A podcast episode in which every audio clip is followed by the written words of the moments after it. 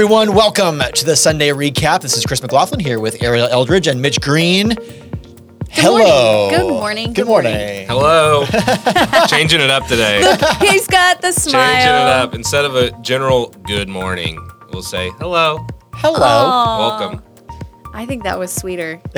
That's awesome. I could feel the joy. I know, right? I think there's a lot of joy going on over at the Green household as you guys are preparing for babiness. Is that what people call week 38 to 40 of pregnancy? Joy. Joy filled? It should be. it should be. It's the nesting. Yeah. Are you guys all ready? I think that the best word that summarizes it would be anticipation, uh, which, because that implies the difficulty, the anxiousness, the frustration, Yeah. the joy, the readiness. We are good with everything other than I get reminded pretty much every day that our bag is not packed. Her clothes are ready to go in the bag, but I only have two pairs of shorts there, and I've not packed anything else. That's all you need. Man. I'm like, what else do I need? I can wear the same clothes for three days. you can wear get Four days? Just get some scrubs. yeah, why not? I mean, we know some folks who have had I could do a that. little bit of an incident where they needed some, I have heard Clean about clothes. that. Yeah. Ah, that's true. but we don't need. That's not our story We're to changing share. the rating on this podcast today. yep. Well, Mitch, we are excited for you, man, Thank and you. can't wait to see this little Yeah, boy. so you might not. I might not be on next week. I might not be on the week after that. You never know. You never know. One week I just won't be here. Yeah. and you'll know what's going on. Yep. yeah. Well, uh, as we get started today, we do want to let you know about our Easter services that are coming up in, I mean, really just about a month now, uh, a little less than a month. Uh, Easter Sunday is Sunday, April 4th. Is that correct? That's Yeah. correct. Oh, I got it right. I didn't even have to look. Yeah. All right.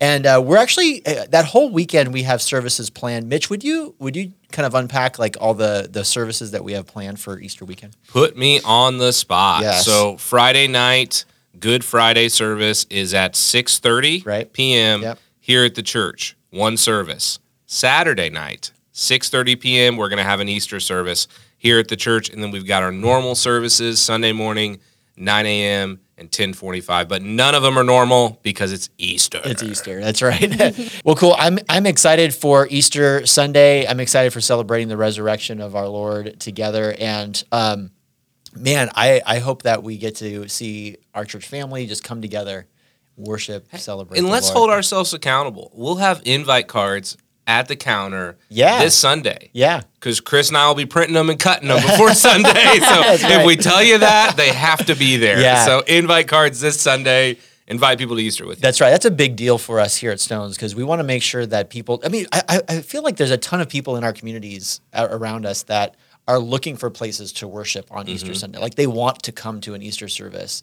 So invite your friends, invite your coworkers, Absolutely. invite your neighbors. Absolutely, yeah. So it might feel like deja vu, but you're probably going to hear Ariel say the same thing on Sunday morning in the announcement video. so, Yep. Yeah. Yep, almost verbatim. But hey, you know something else? I would like to challenge our our church family too. That if you haven't been back to church yet and you don't have health reasons holding you back, we would love to see you yeah. Easter Sunday. Actually, this Sunday, we would love to see you back with your family. Um, there's just something about corporate worship that is um, that is so magnificent that the Lord will work through the body of Christ to minister to each other. So come be with us in person if you can.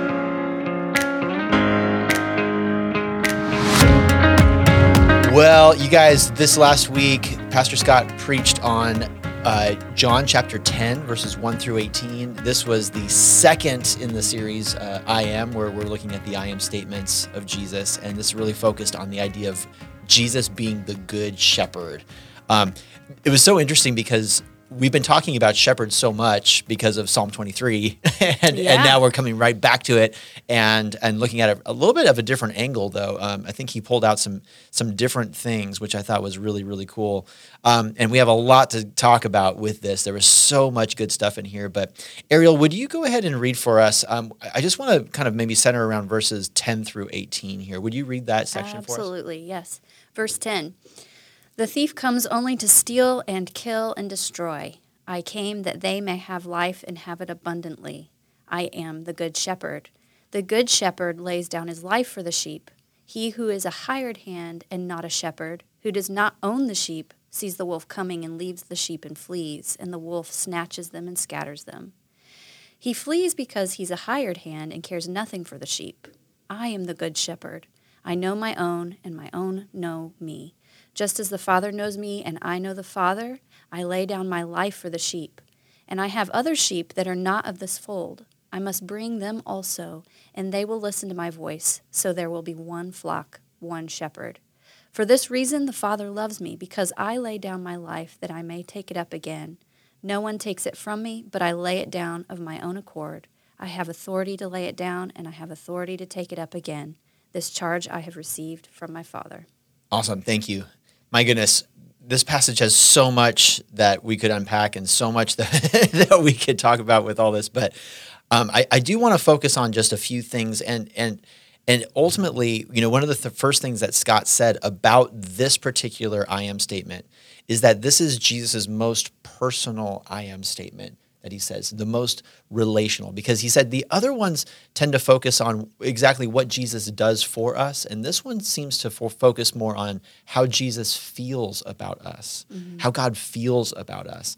And, you know, I, I think it's really interesting, you know, um, one of the and it almost becomes a cliche in like evangelism and and and in Christian circles and things like that to say like oh God loves you you know God loves you um, but you know as as someone who you know formerly was a Christian skeptic um, why would we say something like that and and and how can we actually stand on that in some way like how do I know that God actually loves me um, and and uh, and feels this way about me. Could, could, you help us understand like how we get to that place where we can say God loves you in this way? Yeah, I mean, I don't think it's again. I think what you're saying, Chris, is sometimes on the surface, it's it's difficult to just um, believe a claim like that. For some people, they, they believe it right away. You know, they just they experience God's love. They they see something in the universe, the way people relate relate to one another. They understand their deepest need, and they need that. For other people, they're kind of like, okay, how does that how does that make sense for me? And I think I think the best that you can, you have to work to help somebody understand the um, full narrative of Scripture, mm. um, and and what this one, what is the Bible? Um, who is God? And then once you kind of understand those things in proper perspective and you're willing to say, I'm willing to look at scripture and understand this is God's words, well, you're going to see a narrative where God continually, time and time again, um, offers up hope and salvation to a people that are denying him over and over and over and over again to the point where even Jesus says, you know, what greater love is than this than is than this is someone who lays down his life for his friend. And you know, and then you get this yeah. picture where Jesus is dying on the cross. So God comes in the flesh to die on the cross for man, and um, I think I think once if you can understand who God is, and you can see the way that He continually offers up hope, mercy, love for people, that He's justice at His core, yeah. you're going to um, be forced to respond in one way to say that this is either not real or that this is what God's like. Mm-hmm. Um, I don't think there's another there's another option, and I think that's what Scott's alluding to. You know, with the what did he say? He's a he, something about he's a bad man or he's the God man. I don't remember what he yeah, said, but yeah. something yeah. along those lines. Yeah. And it's, kind of the Lord liar lunatic. Yeah, same thing. Yeah, like C.S. Lewis put it that way, and I think I think it's again it's this reality that if we can look at Scripture and we can explore. Um, we just heard the story last week of. Um, someone who is taking a group of people in another part of the world through scripture. Yeah. And where this is not their background. Um, they're actually Muslim in background. And, yeah. and as they're reading the scripture with them, um, they're, they're looking at it to understand in depth who Jesus is and who God is. Mm-hmm. If you approach it in that way, you're going to find something out about his character. And you're going to find that he's continually offering up grace and mercy in spite of man's failure. Yeah. I love that. I was just thinking, like what you said, the whole the whole narrative of Scripture, mm-hmm. and just a couple spots that stick out for me are that um, that like what you said that that no greater love has this than one would lay down his life for his friend. So Christ did that. Jesus did that, and we see in Colossians that He is the exact representation of the Father. Um, and so all these things that Christ does when He says, you know, my heart is uh, I am gentle and lowly of heart um, and just all the ways throughout his um, his gospels he's speaking to his people and, and just describing himself. He's giving us an exact representation of of the father. Mm, yeah that's really good. I think one thing it brings to mind for me is is just the idea of adoption and how adoption and our justification are related. So if you think about justification like you have like a judge who is looking at you know, you know, we're we're, we're the one that's that's the uh, the the defendant, right? We, Right. we we've we've done something wrong, and the judge, he's the one that says, um, you know, I'm sending my son to to take the punishment that you deserve uh, so that I can then set you free. So there's something very cool in, in in that legal justification that takes place. But he doesn't stop there because then you have the adoption portion where it's like the judge comes down from the bench and says, not only do I do I free you, do I do I justify you, but I would love to just bring you into my home, and I would love for you to be my child as Yeah. well. And that says something totally different, you know. Um, and so and, and this is what god does for us on that individual basis which i think is just so neat the next thing that scott talks about in, in, in this is he, he brings up um, three points and he, he wanted to unpack how jesus knows his sheep how jesus will defend his sheep and how jesus gives his sheep abundant life. And those are his kind of three big points. And one thing that really stood out in the first point this knowing the sheep idea is that as we as god knows us we are uh, and and and we are this this sheep that are dumb and all as he gives all the illustration of like of how how crazy sheep are and all the things that they do that are just stupid and silly. Um, but we are utterly dependent on god for so much like for so many things. Um, what happens do you think when we place our dependency on on something or someone who is also dependent? Like like if we if we're putting our our dependency in something else other than god um, what happens in, at that point? What are we risking at that point? And and why does that seem to to to break down and fail us It's a good question. Um, the the obvious answer is that they're going to fail us, and we are going to be let down. Um, And and there's just bitterness that grows over and over again in us whenever we do that. Um, and and I, I really appreciated the illustration of um, Scott saying that when we don't put our our trust in the um, the good shepherd Christ, and we put them in earthly shepherds, Mm-hmm. um, that we are going to be disappointed because they cannot provide for us. right Yeah.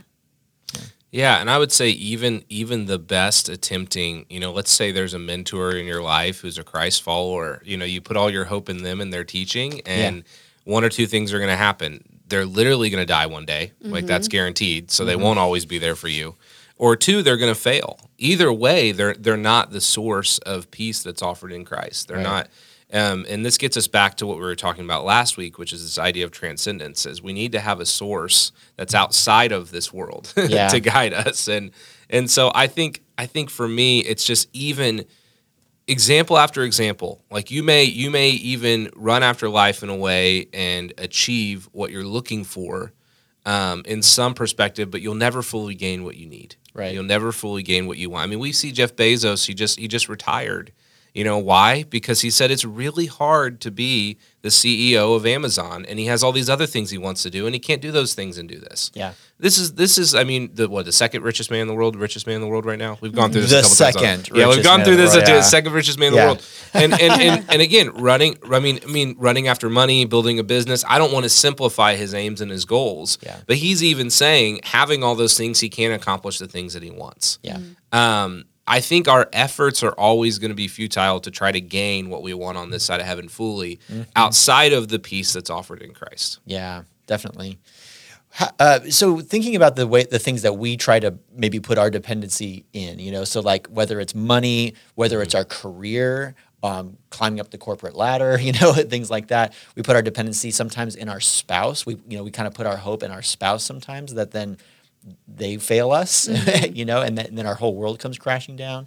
Um, sometimes it's even in our kids, um, and that's um, that's problematic. Puts a lot of pressure on our kids in in, in some ways. Um, how do we stop that? Like, how do we keep our dependency on God? And, and and really at the forefront of our minds and our hearts. What, what what sorts of things do you guys do to kind of keep God right like right there at the front? Like you are my source. You are the uh, the one that I'm dependent on. I think one of the things that has occurred to me in the last week is not necessarily like a this is a step that I do on the daily, but it, it was me realizing that um, the leaders and the people around me that I look to for for value or feedback or whatever cannot restore me. And so when I'm in a, a, a mode of like I I've realized my sin and my brokenness, um, I cannot attain restoration from these people even if they were to like forgive me or you know Yeah. to set things right there because ultimate restoration comes from Christ and so I'm not going to feel fully set free unless I put that in him. Right. Right.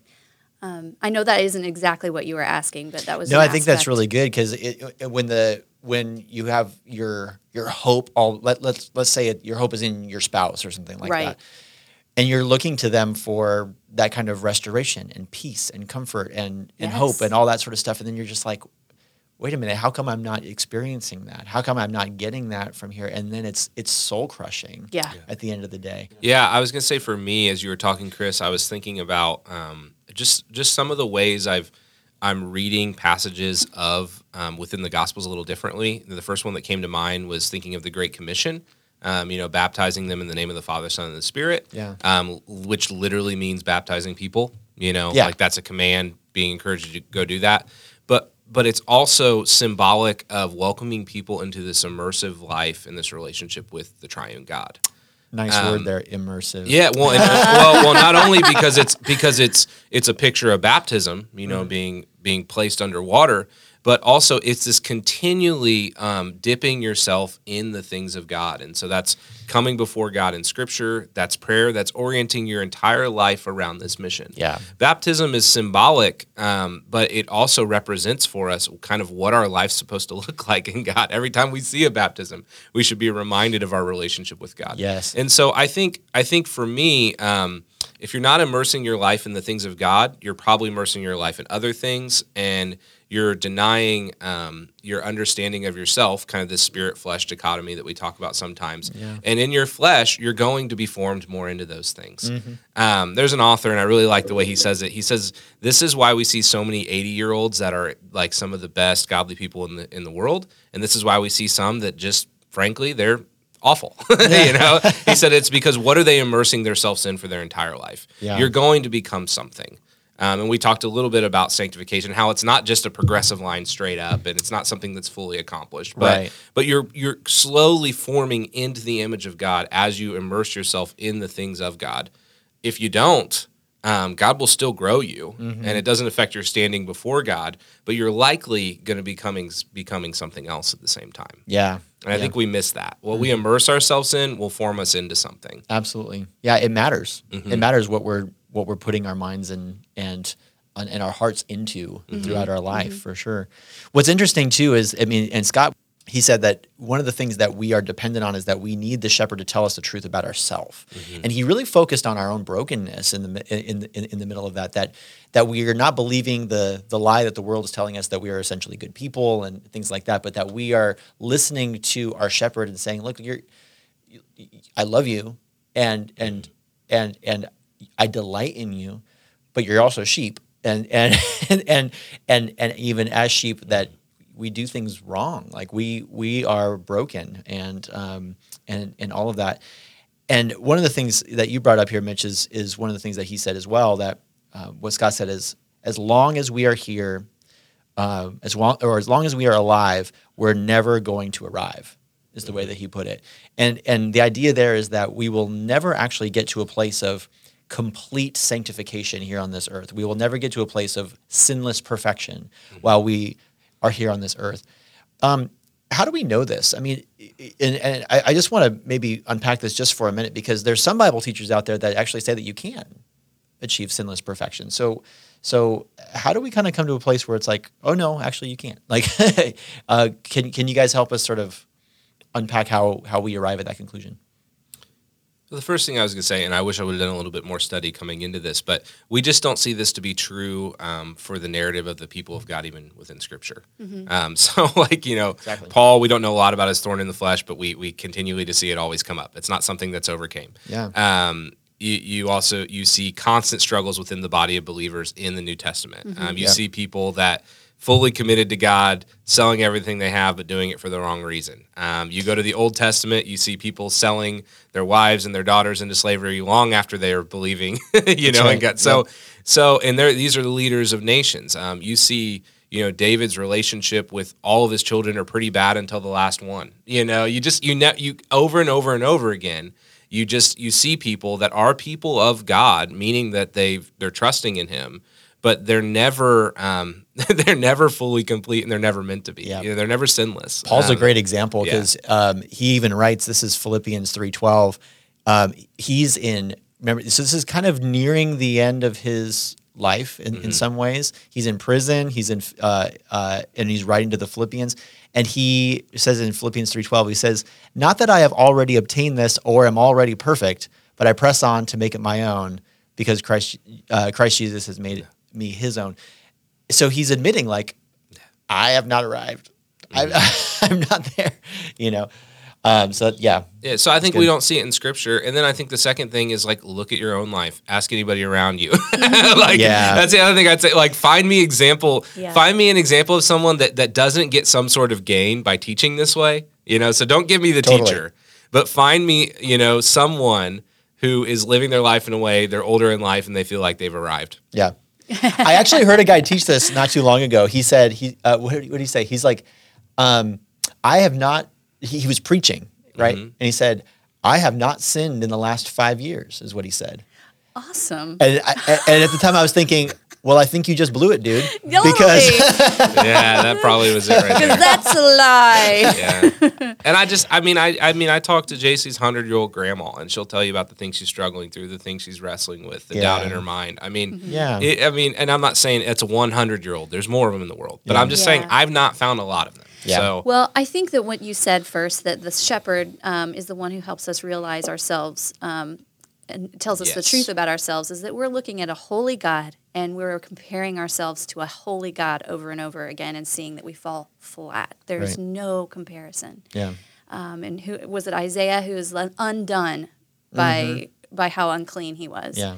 And if we don't remind ourselves over and over of that, I think what Scott was saying is that we start to think better of ourselves than truly we are. yeah. And uh, that's a bad place to be. Totally. Well, let's dig into that just for a second. Why might it be a mercy to us that we do not arrive in this life? Why might why might that actually be a good thing?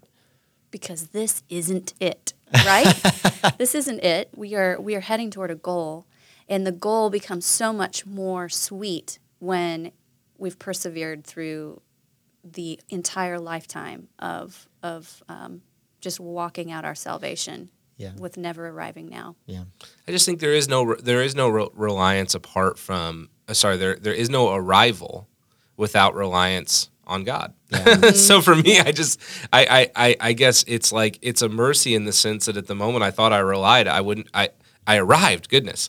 The moment that I thought I arrived, I would not be any longer relying on the source that actually right. matters. And That's I good. and I think that's what so as Ariel was talking, the perspective that you gave, I think is the perspective we need to have as we're thinking about non-Christians and we're trying to share the gospel with them too. Okay, uh-huh. This as much applies on the back end as it does on the front end.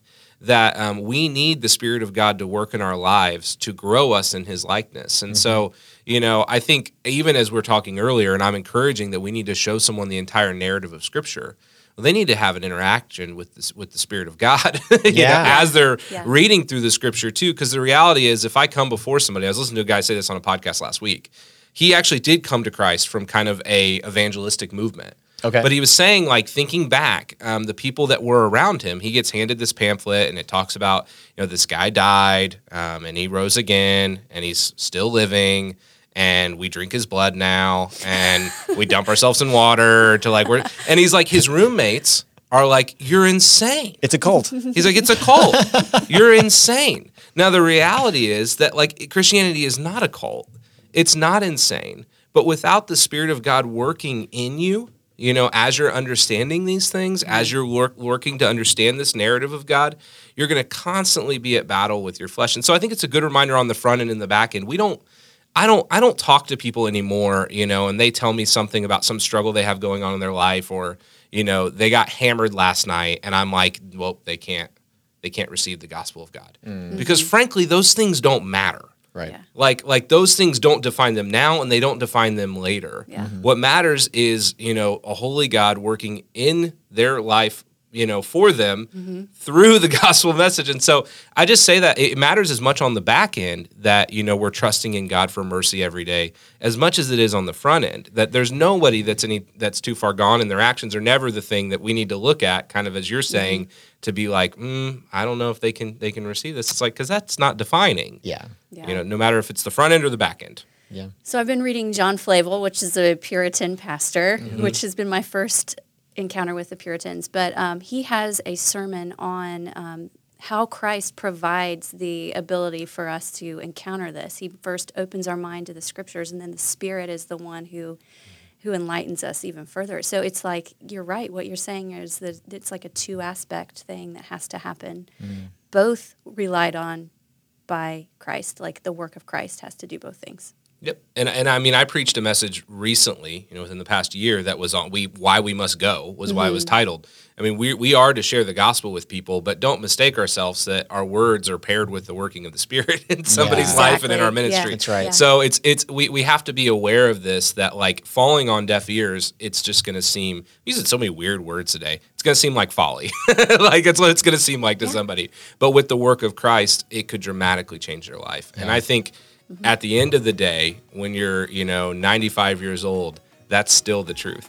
Yeah. you Yeah. know, Absolutely. in your flesh, you can do nothing. Right. That's good.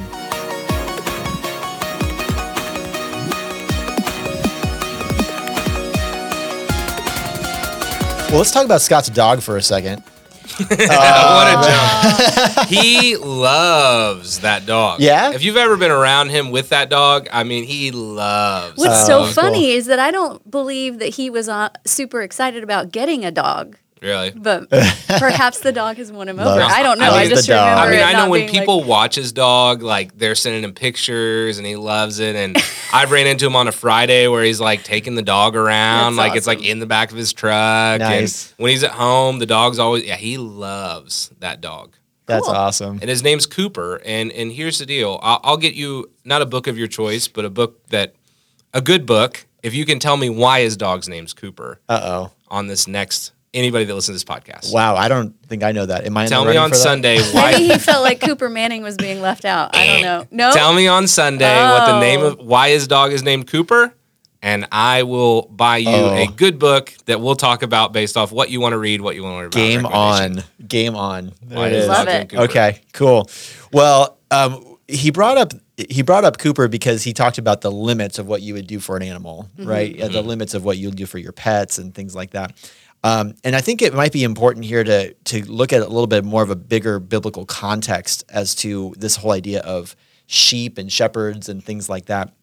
Back in the Old Testament, um, the uh, the the prophets began to talk about the people uh, like the, the the priests and the and the teachers of the law of the Old Testament um, in Israel as being shepherds, but as being like terrible shepherds, people that were not doing the job that they were called to do.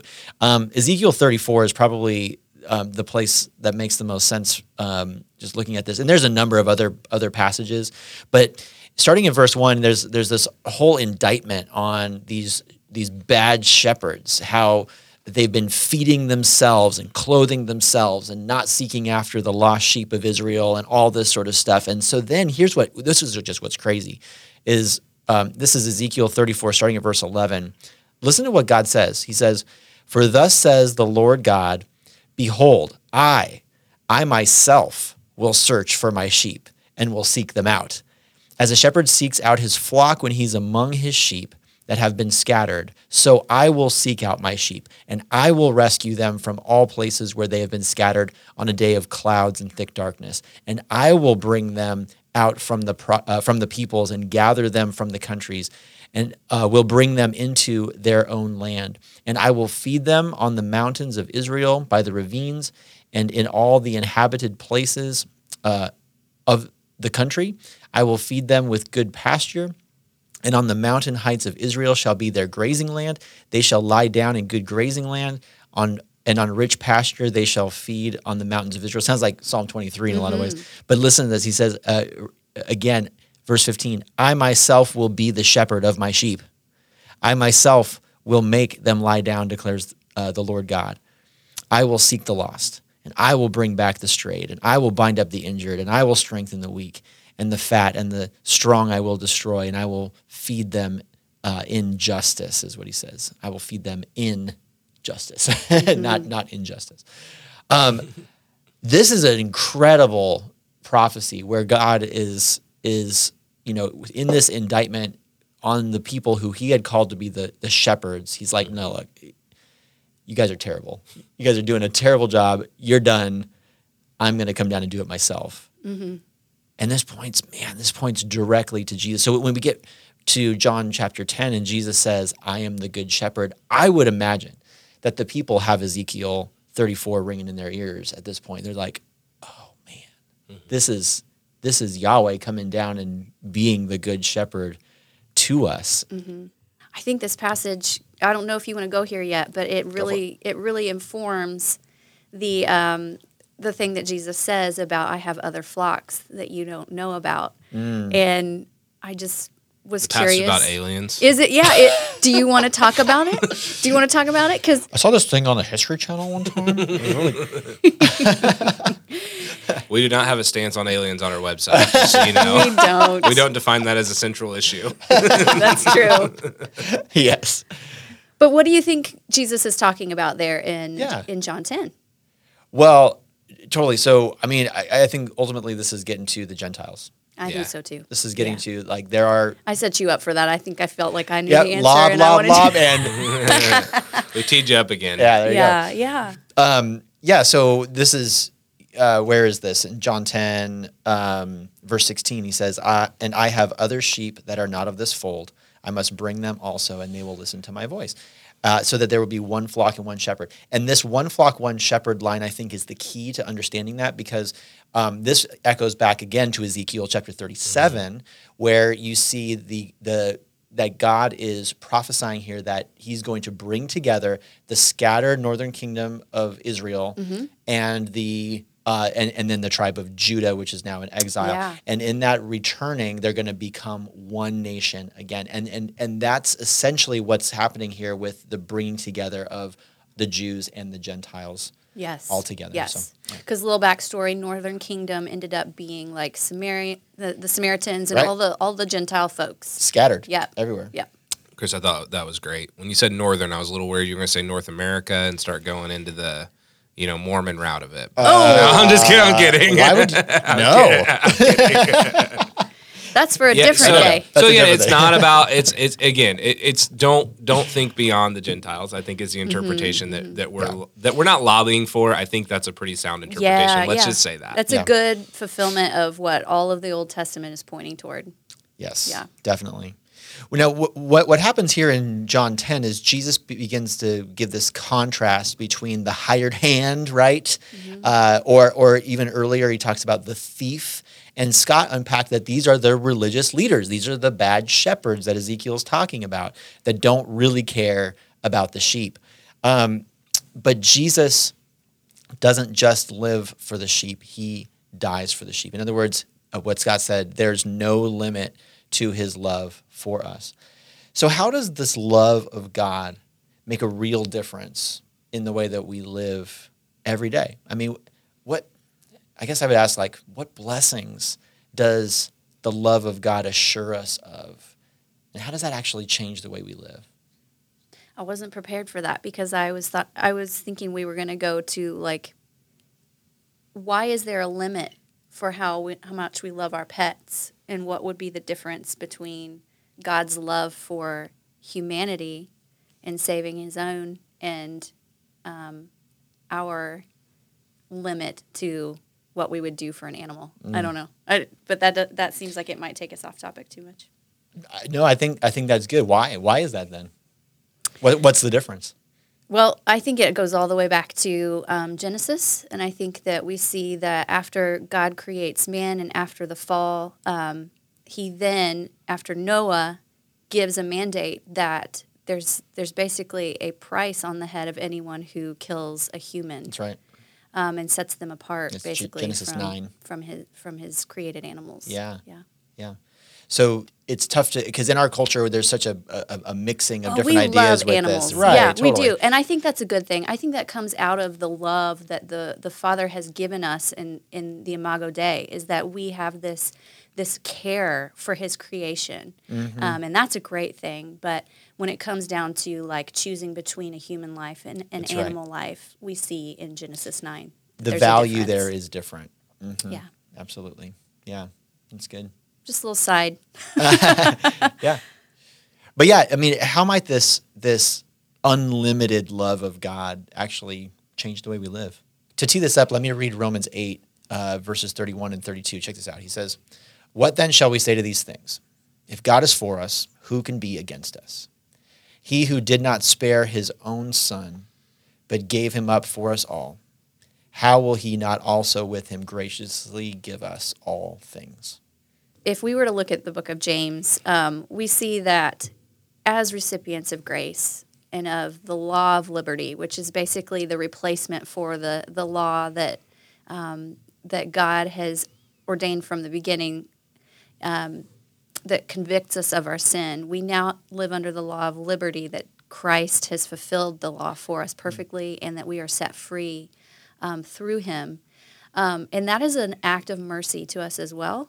Um, and so in chapter two in James, he talks about um, James uh, talks about just that that liberty we've been given and that mercy we've been given is really something that needs to spill out of us now as we walk forward and walk out our salvation. Is you know, give mercy. Don't think don't think um, judgment thoughts about others. Give them the mercy that you have received. Um, and I think that's a really good picture of of the love of God and how that should spill out of us um, in one one particular way is just to to uh, not be the judge of um, condemnation for others according to the law. That's that's the Lord's job, but to um, to provide mercy that we've been given. Yeah. I just think I, I think it provides a, a- just an anchor for your life. Um, that there's, you know, it, once you once you are free to understand that you you don't have to chase after the things of this world, you can rest in God's goodness. And I think if I were to try to pick a word to say what our what our spirits long for, it's probably rest and peace more than anything else. Absolutely. Um, and so I think that's provided in God um, that we no longer have to look at the circumstances around us and think that they define us um, in the now or in the eternal sense. And and that all comes from the perspective of understanding that God has a love for us, that He is just, that He is merciful, that we can trust that He is who He says He is, that He sacrificed for us in a way that no one else would. Um, and I think once we understand that, um, then we live out of response to that. And so that's why I really love the mission of our church because I think it's a picture of this. I think it's as we belong into the family of God, as we're becoming like Christ, we move beyond ourselves and welcome other people in to do the same. Meaning that we're motivated by God's love because it, it's almost provides, as we say, you know, we did the middle school camp retreat, gospel lenses. It's like it's like we're seeing the world clearly for the first time and now this is how we live we we orient our life around the fact that god loves us Yeah. and it just changes it changes your whole perspective Absolutely. And what evidence it is to Mm-hmm. go back and say, wow, our God sent his son and laid down his life for us and in that way. Like the the reality of that, I mean, letting that alone just sink in um, is unfathomable. Like we, I don't know. So, so one, one of the classes that we teach here is called the story of Scripture, and in there we talk about when Abraham is called to sacrifice his son Isaac. Mm-hmm. And the first question that always comes up is, how could a father possibly ever do that? Like, how could a father, like? Take their son and, and be, to- he seems totally okay with it. Like he's taking him up the mountain, ready to slaughter him and everything. And, and it's like, what? It's just nuts.